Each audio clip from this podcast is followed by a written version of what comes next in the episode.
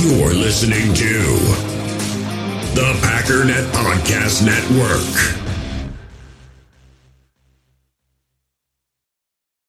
Another day is here, and you're ready for it. What to wear? Check. Breakfast, lunch, and dinner? Check. Planning for what's next and how to save for it? That's where Bank of America can help. For your financial to-dos, Bank of America has experts ready to help get you closer to your goals. Get started at one of our local financial centers or 24/7 in our mobile banking app. Find a location near you at bankofamerica.com/talktous. What would you like the power to do?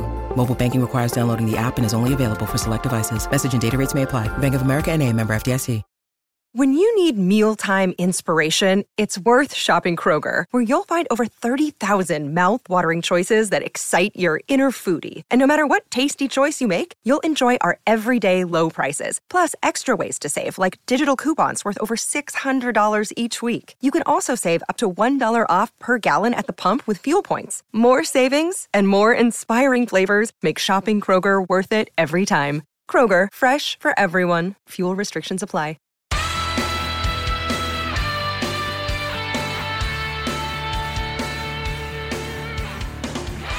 Ladies and gentlemen, welcome once again to the Packernet Podcast. I am your host and resident panelist, as always, Ryan Schlipp. Check us out online, packernet.com. Find me on Twitter, pack_data.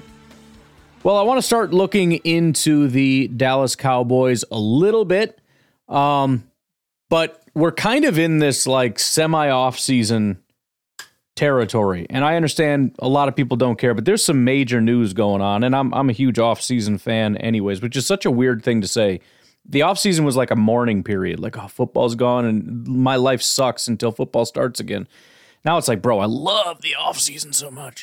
But we're in a semi-offseason period because, what, half the NFL is in their offseason right now. And by the way, I love this. I pulled up an article, but it's PFF, so they've got the score or the season up ahead, and obviously it's cut in half. There's only 6 games, and there's the Packers sitting there. It's just such a good feeling. It's only the elite teams left. Oh, look, Packers are playing. What's up? But I want to go through this a little bit. PFF's got a little tracker. I didn't really care which one, but I like the way that they lay this out, because not only are they going through some of the changes that are going on, but they're mentioning who they have requested to interview for jobs. Now, granted, some of these are most of these, or all of these perhaps, are head coaching jobs. But it's still interesting to see some of the names that are popping up, because some of these guys are not going to get head coaching jobs. And if you have a defensive coordinator that doesn't actually get a head coaching job, they go to the top of the list for a defensive coordinator job. So it's kind of a two-for deal here, but let's just start with the big news. Obviously, Pete Carroll is out. Now, he's still staying in Seattle. He's taking on some kind of an advisor role. He still has a job there, but he is no longer the head coach. That's a big deal. It's kind of interesting because it feels like the coaches are going through something very similar to what the quarterbacks went through. You know, we had all these, you know, again, Ben Roethlisberger, Aaron Rodgers, Tom Brady, Drew Brees. Like, we had all these guys that had just been there forever, Phillip Rivers, and they're good, you know, to varying degrees. They're very good. They've been there forever, a decade plus, and all of a sudden they're just all gone. And we're in this weird period with a bunch of young quarterbacks. And, you know, we had, 26 quarterbacks play this year. It was like some kind of a freaking record. Because it's teams trying to figure out the quarterback thing. There's a lot of instability, but it's also a period of excitement. There's a lot of new young people coming up. Jordan Love, CJ Stroud, et cetera, et cetera.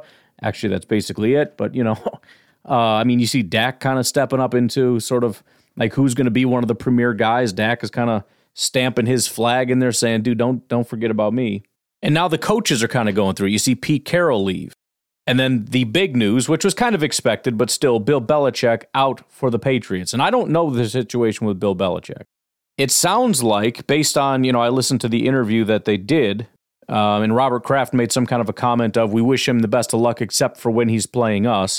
For all we know, he's going to retire or he's going to go to college or whatever. I can't imagine he goes to college, man. He's you know, I feel like same with Pete Carroll. I feel like an advisor role would just make so much more sense. I mean, you know, you get up to a certain age, you don't want to have to try to rebuild a career and you don't want to go out in a negative fashion as the head coach with like a 4-win record next year, even though that's kind of how you're going out in New England. But still, you don't want to be in a new team out there on the sideline, just not just get up in a booth somewhere and just like help out somebody do something. I don't know, whatever. But just real quick, going through some of the other stuff, the Atlanta Falcons did hire or fire head coach Arthur Smith, another thing that was somewhat expected. They did keep their general manager, Terry Fontenot. Carolina Panthers, obviously we know, is a complete disaster over there with the quarterback situation. Very weird, but they fired Frank Reich and general manager Scott Federer. Raiders fired general manager Dave Ziegler, head coach Josh McDaniels. Some of these, I mean, you know, not recent, but still, these are the turnovers that have happened. Chargers fired Tom Telesco and head coach Brandon Staley. Patriots let go of Bill Belichick. Seahawks transitioned head coach Pete Carroll to an advisor role. Titans replaced Mike Vrabel, or are, you know, let go of Mike Vrabel. Commanders fired head coach Ron Rivera and removed GM title from Martin Mayhew. I don't know what's left on his title. I don't really care to look it up, but I'm guessing he was GM and something else, and they just said, no, you suck at picking players, so you can be like VP but not GM or whatever. I have no idea. I don't care, but he's no longer the GM there, and they need to find a new one. Beyond that, again, some of the interesting aspects being who's been asked to interview. But of these, the most sought after is Ben Johnson, the offensive coordinator for the Lions. I don't know how many different teams we've talked about, but as far as we know, 5 different teams have interviewed him for a head coaching job. Falcons, Panthers, Chargers, Titans, and Commanders. Sounds like the only team I think not on that list is the Patriots, because it sounds like they actually have a predecessor all lined up. After that is Dan Quinn, defensive coordinator for the Cowboys, Panthers, Chargers, Titans, Commanders. Aaron Glenn, defensive coordinator for the Lions. Lions fans are adamant that Aaron Glenn is useless and not a good candidate. They couldn't care less if he gets hired somewhere else, and I'm guessing he will not get hired somewhere else based on his reputation. Otherwise, Brian Callahan, OC for the Bengals. Todd Monken, OC for the Ravens. Raheem Morris, defensive coordinator for the Rams. We'll just do defensive coordinators. Mike McDonald. So let's do it this way. Dan Quinn has had 4 interviews. Aaron Glenn, these are all defensive coordinators, for the Lions has had 3. Raheem Morris, 3. Mike McDonald for the Ravens, 2. And then Patrick Graham for the DC for the Raiders, 1. Leslie Frazier, former DC for the Bills, 1. Steve Wilks, 49ers, 1. Antonio Pierce, who took over for the Raiders. Anthony Weaver, we've talked about him a lot for the Ravens. He's been interviewed for a head coaching job for the Commanders. So those are, as far as we know, sort of the top dogs. Now, obviously, Dan Quinn probably not going anywhere. But if you want to know kind of who the most sought-after defensive coordinators are, these are sort of the guys. And also something to consider, even if you think they're not about to make a lateral move over to Green Bay to be a defensive coordinator, which isn't necessarily true, but it's probably true, these are maybe the coaching trees you could also be looking at. Now, I would certainly hate to pluck from the Lions' defensive coaching tree, but above him is the Cowboys. You look at that and think, perhaps, I mean, it could just be Dan Quinn as a head coaching candidate, but you would think that if you're going to pluck from a coaching tree, he's the most sought-after guy right now. So anyways, very, very interesting offseason ahead of us. A lot of people are already mourning the fact that they can't get in on this class of coaches, although, First of all, I don't want to hear freaking Chiefs fans complaining about their head coach. Like, you had one, I guess you can call it down year, in which you're still in the playoffs and could potentially win the Super Bowl, and your offense is struggling because you don't have any wide receivers, which can be remedied relatively easy. Shut up. And Bears fans, like, I get it, but whatever, man. You're coming together. You really want Bill Belichick? I mean, I like Bill Belichick. I really respect the heck out of Bill Belichick. But I don't know, man. It's not, 2014. I don't mean any disrespect. I'm just saying. And as far as the thought of being kind of concerned, we're missing out on all these candidates or whatever, you got to remember, too, almost all, if not all, of the candidates that we would be interested in are in the playoffs.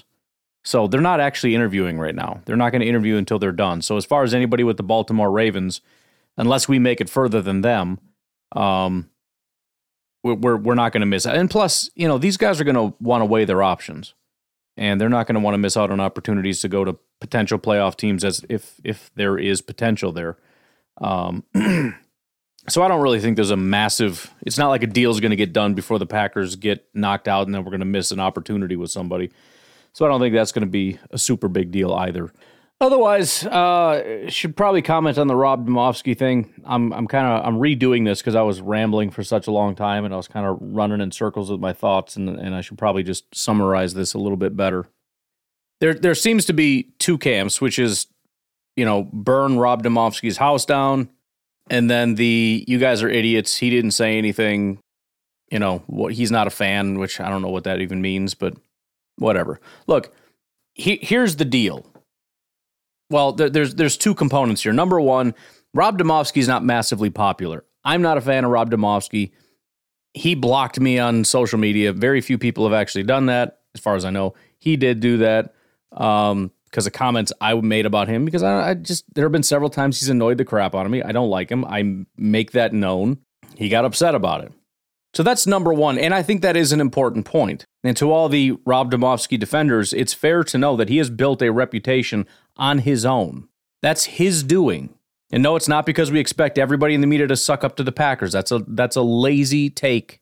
It has nothing to do with that. A lot of guys don't suck up to the Packers and don't have this kind of a reputation among Packer fans.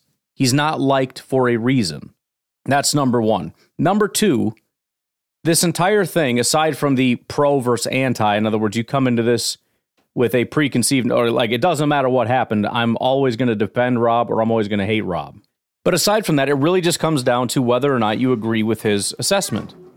If you agree that the Packers are a year away from being able to compete in this game, if you agree that Jair Alexander is, only thinks about himself and will never really return back to 2020 form or 2021 or whatever year, and just shows up when he feels like it, otherwise doesn't really... I mean, if you agree with all those comments, then yeah, all Rob did was go there and just spit straight facts, yo.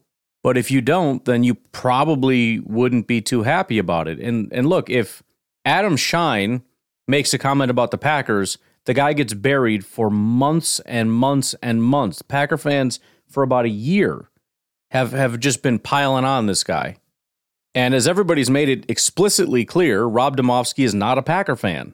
He's just a media guy. Okay, so he's like Adam Schein. He's like Colin Cowherd.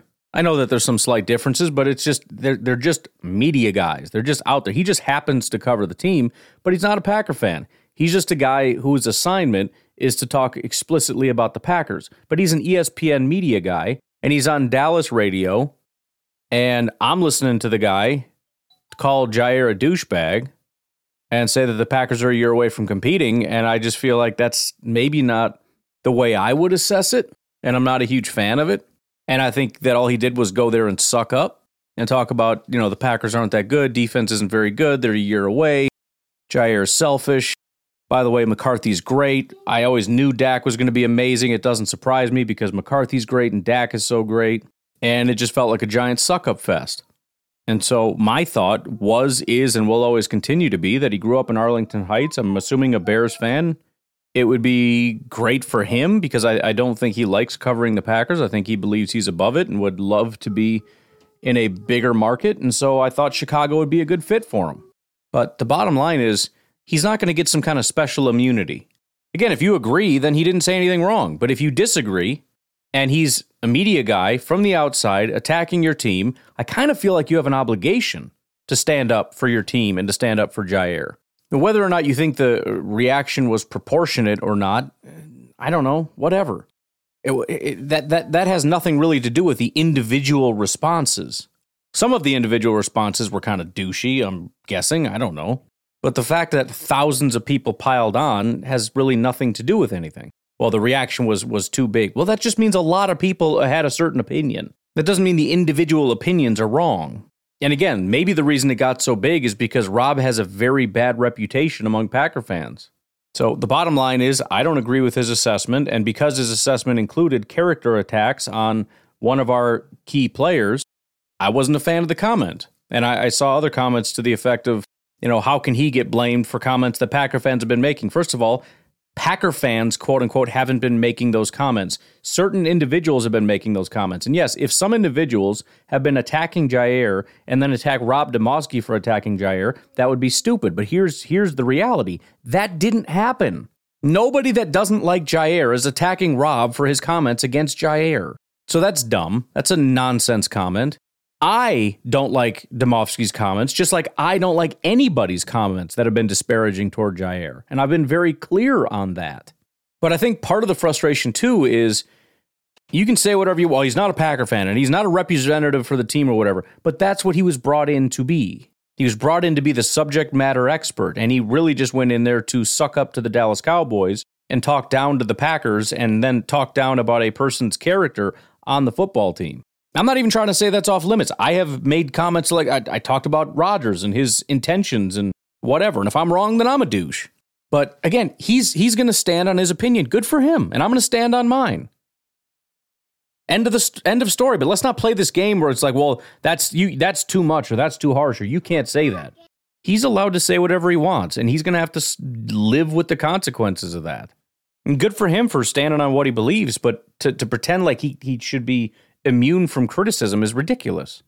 People didn't like his comments, so they said so. End of story. Like it's the controversy about the controversy to me is what's dumb about this. But whatever. I don't know. Again, I hate to even give it this much attention as though it is this big of a deal. But I just want to state very clearly what I'm saying and why I'm saying what I'm saying and what I think about the situation. Rob has the right to say what he thinks. I have the right to say that I disagree with what he said and how he said it, and I think it was kind of douchey. And I don't like all the white knights come along saying, essentially, how dare you? Like, oh, it's not that big of a deal.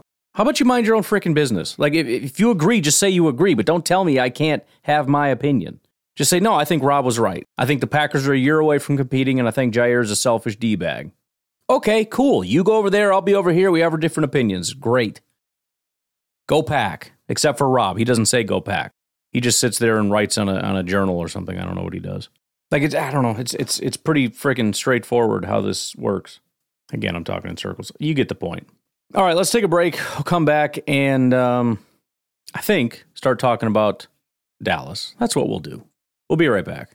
We all have smartphones, and we all know they're pretty amazing, but they also can be amazingly distracting, especially when we're around other people. So U.S. Cellular wants us to reset our relationship with our phones by putting down our phones for $5. That's right, a company that sells phones wants us to put down our phones. And to see what we find, learn more at uscellular.com/builtforus. In the hobby, it's not easy being a fan of ripping packs or repacks. We get all hyped up thinking we're going to get some high-value Jordan Love card, but with zero transparency on available cards and hit rates, it's all just a shot in the dark. Until now, introducing slab packs from arenaclub.com, the only repack that provides real value, a complete view on all possible cards, and clear hit rates for each one. Now when I buy slab packs on Arena Club, it finally feels like I know what I'm getting. And honestly, the best thing for me and my son is the fact that we're kind of novices into this. When I walk into a card shop with my son, and a card says it costs $40, kind of just taking his word for it that that's a good value. So I appreciate the transparency on grading, as well as just getting excited about seeing what you could potentially get. Right now, you can get 10% off your first purchase by going to arenaclub.com/packdaddy. Wow, that's crazy offer. 10% off a $400 slab pack. That's $40 right there. Anyways, that's arenaclub.com/packdaddy for 10% off your first purchase. All right, first cursory look at the 2023 Dallas Cowboys. 12-5. Mike McCarthy's the head coach. Brian Schottenheimer, offensive coordinator. Defensive coordinator, Dan Quinn. They are the #1 scoring team in the NFL. They are 5th in yards on defense. They are 5th in points given up, 5th in yards. They are the second best team in avoiding turnovers. #1 team in first downs. 3rd in passing yards. #1 in passing touchdowns. 6th in net yards per attempt passing. They are 14th in rushing yards, 20th in rushing yards per attempt, 15th in rushing touchdowns, so mid to subpar as a rushing team. Percentage of their drives ending in an offensive score, they're #1. That makes sense. What did I say? The teams that there are 5 times a team hasn't punted, 2 of those 5 were Dallas. They don't punt a lot. Their drives end in scores a lot. Percentage of drives ending in an offensive turnover, they're 26th. I don't know how to reconcile that, but apparently that's a thing. Average time per drive, number one. Average plays per drive, number one. Yards per drive, number two. Points per drive, number two. So this is kind of a nightmare for the Green Bay Packers just on its face, because if we have a defense that is sort of bend, don't break, this is a team that's very good at long, sustained drives. This is a defense that gives up long, sustained drives. Whether they even score or not, that's going to suck in terms of sucking up the clock and beating our defense into the dirt. And then it becomes a question of, can we actually stop this team before they score the point? And considering they are the number one scoring team, number one in score percentage, number two in points per drive, I would guess that's going to be a bit of a challenge. Defensively, fifth in passing yards. This is what they give up. Eighth in interceptions. Seventh in net yards per attempt. 16th in rushing yards. 11th in touchdowns. 15th in rushing yards per attempt. This is where, again, it's like they're not a very good run defending team. It's like, I mean, it looks like they're average to me. Percentage of drives ending in an offensive score defensively. As weird as it is, they're 26th. 26th. So there's potential there for a really high scoring game. Number one offense in percentage of drives ending in a score is Dallas, but their defense is 26th. Now on a, time per drive, they're 14th, plays per drive, 15th, yards per drive, 9th, points per drive, 10th. Apparently a lot of these are field goals. I don't know. Very long field goals, apparently. But there you go. The Cowboys are a very, very, very weird football team offensively. It seems to me they're either very, very good or very, very bad. So what I do a lot of times is I'll draw a line and I'll say, when they score more than these points, they win. When they score less than these points, they lose. That is true, but the gap is 7 points. So when they score 23 points or less, they're 2-5. When they score 30 points or more, they're 10-0. Now, lots of takeaways here. Number one, being 10-0 with games over 30 points is staggering if it occurred to you that means they've had 10 games in which they've scored 30 points. What might shock you even more is they have 5 games where they scored 40 points, one of them being 49 points. Another takeaway, honestly, I don't think it speaks very highly of the defense, although they seem to have a pretty good defense, but it's odd to me that when you get to 23 points or less, you suck. I mean, I could see if the line was at like 16 or something. But essentially, you could even make it sound worse and say anything under 30, and they're 2-5. But that's kind of the weird thing, and my big takeaway is that there's a 7-point gap. They have never scored a game that is between 23 and 30, which, again, either they suck, 23 to the Eagles and lost, 20 to the Chargers and won, 20 to the Dolphins and lost, 20 to Detroit and lost, or won, 16 to the Cardinals, 10 to the 49ers, 10 to the Bills, and they lost those games. Or 30, 33, 33, 38, 38, 40, 41, 43, 45, 49, and win. So usually their offense scores 1 billion points and they win. But if they don't score 1 billion points, they're basically going to lose, with a handful of exceptions. Defensively, looking on the opposite side of things, there is a much more narrow and defined line. The part that sucks for Dallas, and again, this is what's so weird. Usually it's like if you set a low bar, it means your offense sucks, but their offense doesn't suck. But it's just... it's such a weird thing. I don't know. When they hold a team to 20 or less points, they are 11-0, which makes sense. They have a good offense. If you don't get to 20 points, you're going to get smoked. Here's the thing, though. Anything over 20 points, they're 1-6. So this is what's weird. It's like they either boat race you or they lose. Right? Either we smoke the living crap out of you or we don't win the game. Anything over 20 points and they lose. Anything under, for their offense, 30 points, and they're pretty much going to lose. It's such a weird football team. Miami scored 22, Arizona 28, Philadelphia 28, Buffalo 31, San Francisco 42. They lost those games. And offensively, they didn't score any points. So it's like either they beat the crap out of you or they get the crap beat out of them. Anyways, a couple other things to take note of. If you're interested, get out your pen and paper. 245 passing yards. They are 10-1 when they get to 245 passing yards. They are 2-4 when they don't. 100 rushing yards, exact same thing. 10-1. Under 100 rushing yards, 2-4. Like most teams, turnovers, very important. Games in which they don't turn the ball over one time, they're undefeated. They are 6-0. Defensively, very rarely do first downs correlate, but we got one. Teams that don't get to 20 first downs, Cowboys are undefeated. If you do, they're 3-5. If you don't get to 290 passing yards, they are undefeated. 8-0. 290 total yards. Turnovers, they are undefeated, 7-0 when you turn the ball over two or more times. However, they have never won a game to a team that doesn't turn the ball over. So that's interesting in and of itself, turnovers. Games in which they don't turn the ball over, they're undefeated. Games in which they don't get a takeaway, they've never won. Finally, let's take a look at DVOA. Looking at weighted DVOA, which I think is more relevant, the Green Bay Packers offense, believe it or not, actually ranks 3rd. Dallas ranks 8th. They have Green Bay as the 4th best passing offense, Dallas as the 11th best passing offense, Green Bay is the 15th best rushing team, Dallas is the 16th best rushing team. On defense, they have Dallas weighted defense, DVOA, as the 6th best defense, Green Bay Packers as the 28th best defense. Dallas Cowboys are the 7th best pass defense, Green Bay 26th best pass defense, and then run defense, they have them as the 5th best, Packers as 26th. So obviously this is the big disparity in this matchup. Again, DVOA actually does have the Packers offense as being better than Dallas's offense, but defense, we're going to need, what we've seen the last 2 weeks more so than, the rest of the year. And then special teams, Dallas ranks 10th. The Green Bay Packers, they have at 25th. So, again, advantage Dallas. Anyways, why don't we go ahead and take a break? We'll come back. I want to get to some more calls here because we got a lot of calls to get through, and I want to try to get as caught up as I possibly can. We'll take a break. We'll be right back. Hey, one thing I forgot.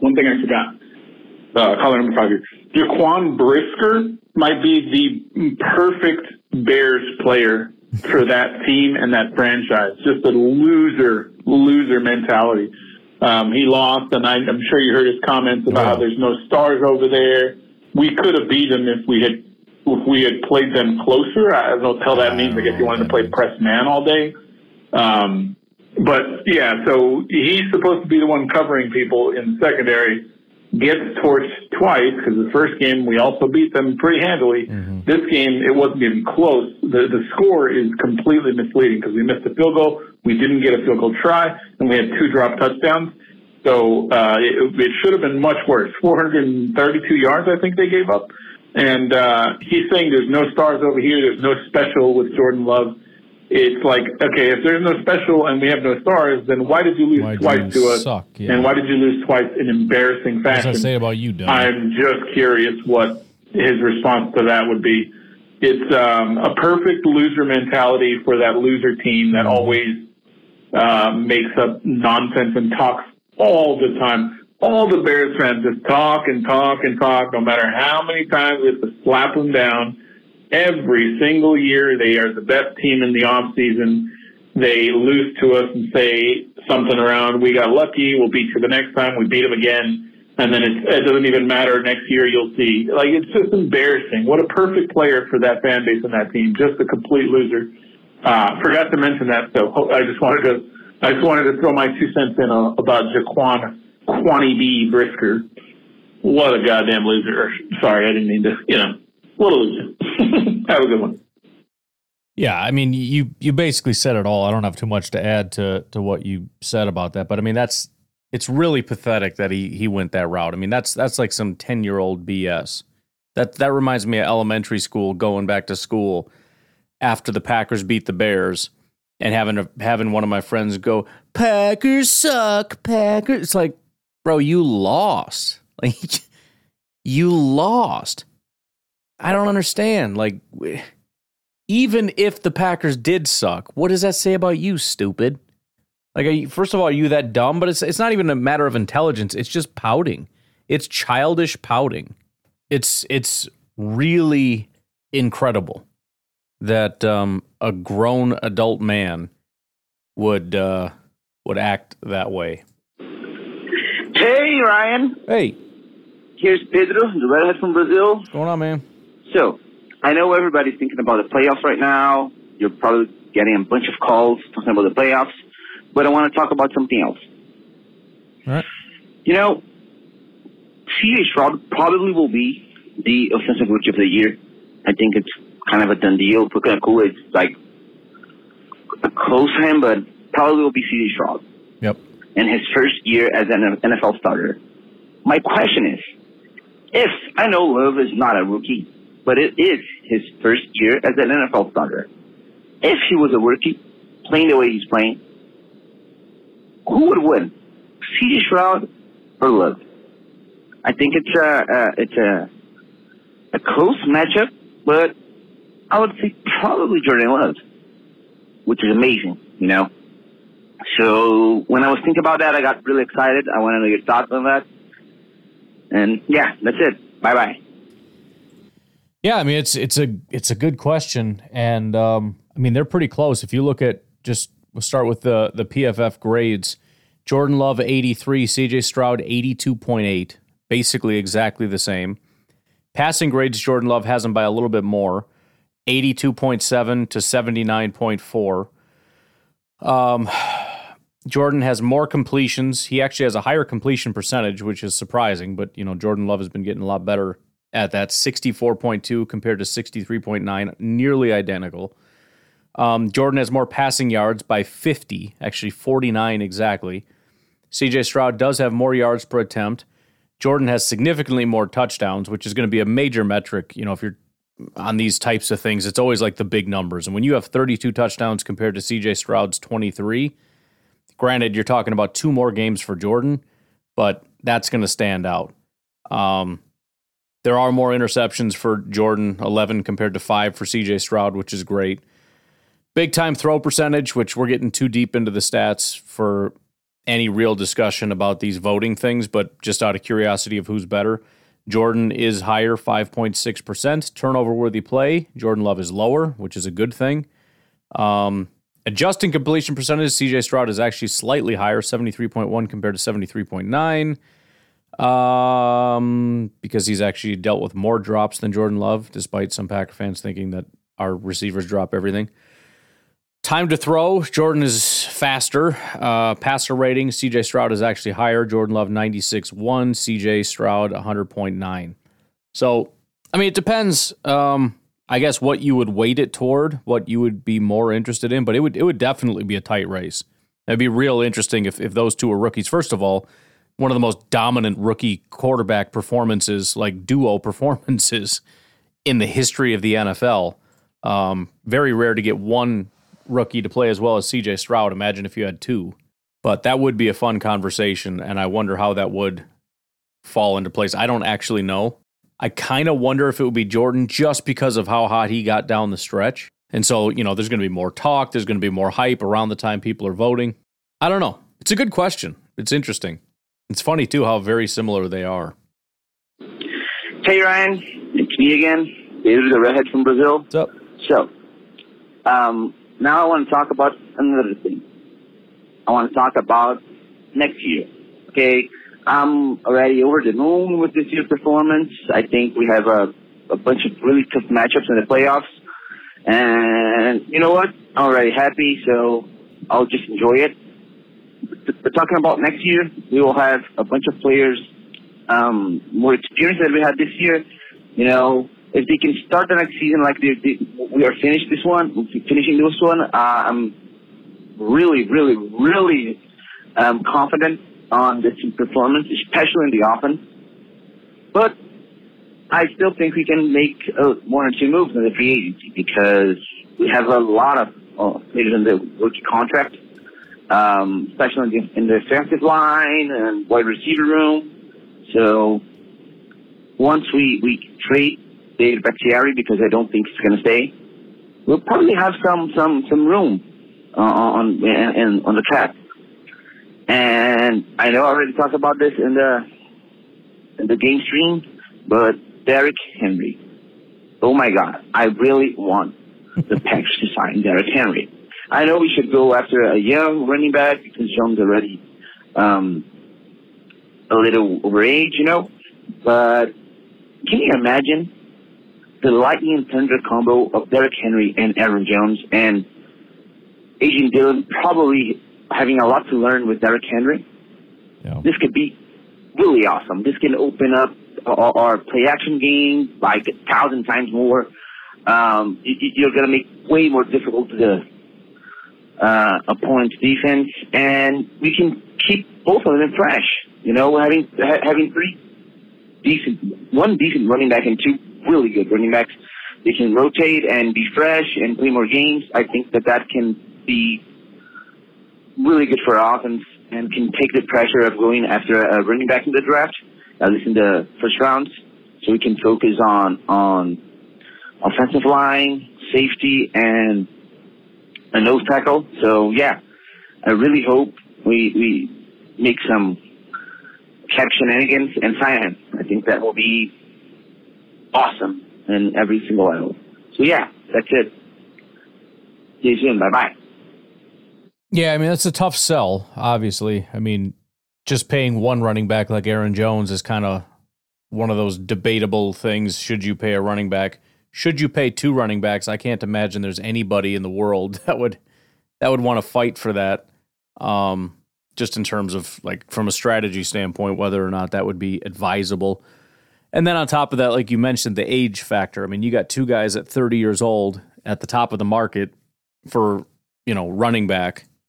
It's going to be a really expensive running back room. It is, you're right, a nice thunder and lightning combination. I was just looking at it. Derrick Henry is one of the better tackle-breaking guys in the NFL.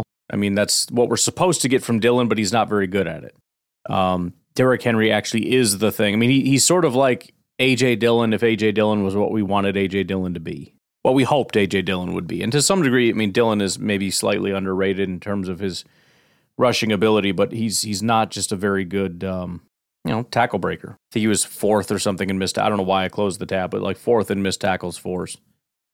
So, you know, if we remove all the variables, would it be awesome? Heck yeah, it'd be awesome. Is it my favorite? I mean, I'm just going through the free agent list. There's a lot of guys that'd be great to have. I mean, you just pretty much any one of these names, most of them are going to get re-signed, but still, any one of these names would be amazing. Chris Jones, Josh Allen, T. Higgins, Brian Burns, Justin Madubuike, Christian Wilkins would be fantastic. You want to talk about a high-character guy? I was really excited about him. I don't even know what he's doing out in Miami. I thought the last time I looked, which was a long time ago, that he was doing pretty decent, but really, really good human being. That was the one thing I remember that stood out, and I remember some videos came out about him kind of like goofing around with offensive linemen, kind of joking around or whatever, but Antoine Winfield, safety, would be amazing. Jalen Johnson from the Bears, I'm sure they're not going to let him go, but whatever. That's a lot of these guys. I mean, there's a lot of guys that would be great to have. But I'll look. That wasn't your question anyways, and I'll spend some time looking at that at a later time, I suppose. But I think that's the best I can do is say I agree. I would love to have Derrick Henry here. I don't know that I could be convinced when all the dollars and cents are added up that it would be my vote in terms of how we should spend the limited resources that we're going to end up having. Hey, Ryan. Pedro the Redhead from Brazil here. Yep. So I'm calling to talk with Jersey Mike right now. All right. Okay. Jersey Mike, just heard the pod here. You're telling us that you're going to watch the game, and you know what? I'm happy for you, and I'm all about breaking that curse. So I'm going to give you a few steps, and trust me, that's the way you're going to break this curse, and we're going to win the Cowboys game. First of all, you're going to need to buy a Tucker Craft jersey because he is the curse breaker, okay? You need that. It's just first thing. You need to go to this game with a Tucker Craft jersey. So you're going to buy one. Second step, you're going to the church with the jersey. That's important. You're going to go to the church with the jersey. You can put a sweater On top of it, I don't know, but go to church with the jersey. Then after that, you're going to go and you're going to buy a rabbit foot. You know, some kind of a token, a good luck token. If you don't want a rabbit, if you want another thing, buy it. That's fine. And then you go to the game. Okay? These are really important steps to break the curse. You need a curse breaker. You need a church, and you need a good luck token. If you don't do that, I'm sorry, but if you lose, it is your fault. I don't care if you're playing the Cowboys, if you're playing Bill Belichick, Tom Brady, Patriots, if you're playing the 49ers, I don't care. It is your fault. But if you do these steps, I assure you, you're going to win. So that's it. Just let's break this curse. Let's break this jinx once and for all. And then we're going to break another curse. That is the 49ers playoff curse. That's another step. So one step at a time, and that's it. Bye-bye. Yeah, I'm with you. I will sign off on all those prescriptions there. Jersey Mike, you know what to do, man. You know what to do. You know what the right thing to do is. We're all supporting you and going to this game, all right? But you have to step up and be a freaking man and kill these curses and get us a W, man. Crying out loud, dude. Just go beat the Cowboys. I mean, what? I don't feel like we asked that much of you, Jersey Mike. Hey, Ryan, this is Thoreau from the team. I haven't called in a while. Just got a quick question. Say the shoveling? The offense is working, and he wanted to come back and strictly backup role for Jordan Love. He texted Jordan Love quite often before the games, after the games. They obviously got a good relationship. Would you welcome Rodgers back as a backup on a cheat deal, providing that he follows the offensive rules that the court set? So, sounded like the question is, would you want Rodgers back as a backup? Leaving aside the obvious fact that that would never happen for a billion reasons. Let's say, for whatever reason, Rodgers just really wanted to come back. He missed his quarterback coach. He missed Rodgers. He missed LaFleur, the whole thing. Didn't really want money anymore. Wanted backup quarterback money. Whatever. The very, very obvious answer is yes. I mean, I don't know. We'd have to kind of flesh this out a little bit. Because, I mean, it's too easy of a yes for me. I mean, I can't imagine... I mean, I guess if you think he's like super toxic in the locker room, like whatever, that guy, I don't. I mean, if he wants to come back and be a backup, he obviously wants to come back and he's just going to help Jordan kind of figure stuff out. And I would love to have him be able to help Jordan figure stuff out. That and or, you know, you got to pay him just a stupid amount of money. The answer then would just be no, because it's not really that necessary. But I mean, if he's just getting like you can even say on the higher end, but. Like, it's still just backup quarterback money. Like, I don't know. Who would be who's even floating around out there these days? I don't know. Doesn't matter. I don't feel like looking it up. Fine. Sure. Definitely. Because then you got Jordan Love, you know, week 17, Jordan Love goes down. He's going to be out for like 3 weeks. So we need somebody that's going to carry us the last 2 weeks of the season and win you a playoff game. And I got fresh Aaron Rodgers coming off the bench. Bro. You're going to get smoked. The only problem is then there's a whole, like, controversy. Like, oh, Rodgers is better. He should stay. But I'm willing to deal with stupid people saying stupid things. I don't care. The answer to the question is yes. So, anyways, it's getting late here. I got to get going to bed. You guys have a fantastic rest of your day. Man, we got football tomorrow. We have playoff football tomorrow. And that is a precursor to, oh my gosh, we got 2 days to the Packers. Oh, I can't do it. Should we do a live stream on Saturday? Should we do like a thing? I don't know. Something to do. Probably not, but maybe. I don't know, man. I'm the butterflies just hit me because it's still like several days. I'm a day behind you, but it's like I'm talking to you. And your tomorrow is Saturday, and Saturday is playoff football, which is crazy. And then the next day is the Packer game. I can't even do it, dude. I can't even do it. Hey, by the way, we got to start talking food here. I mean, it's playoffs, bro. We got to do something epic. I don't know what to do. And if the Packers win, we got to do something mega epic. I don't know what it is, but we got to figure that out. I don't know how to sort this out. But you guys have a good rest of your day. I'll talk to you tomorrow. Have a good one. Bye-bye.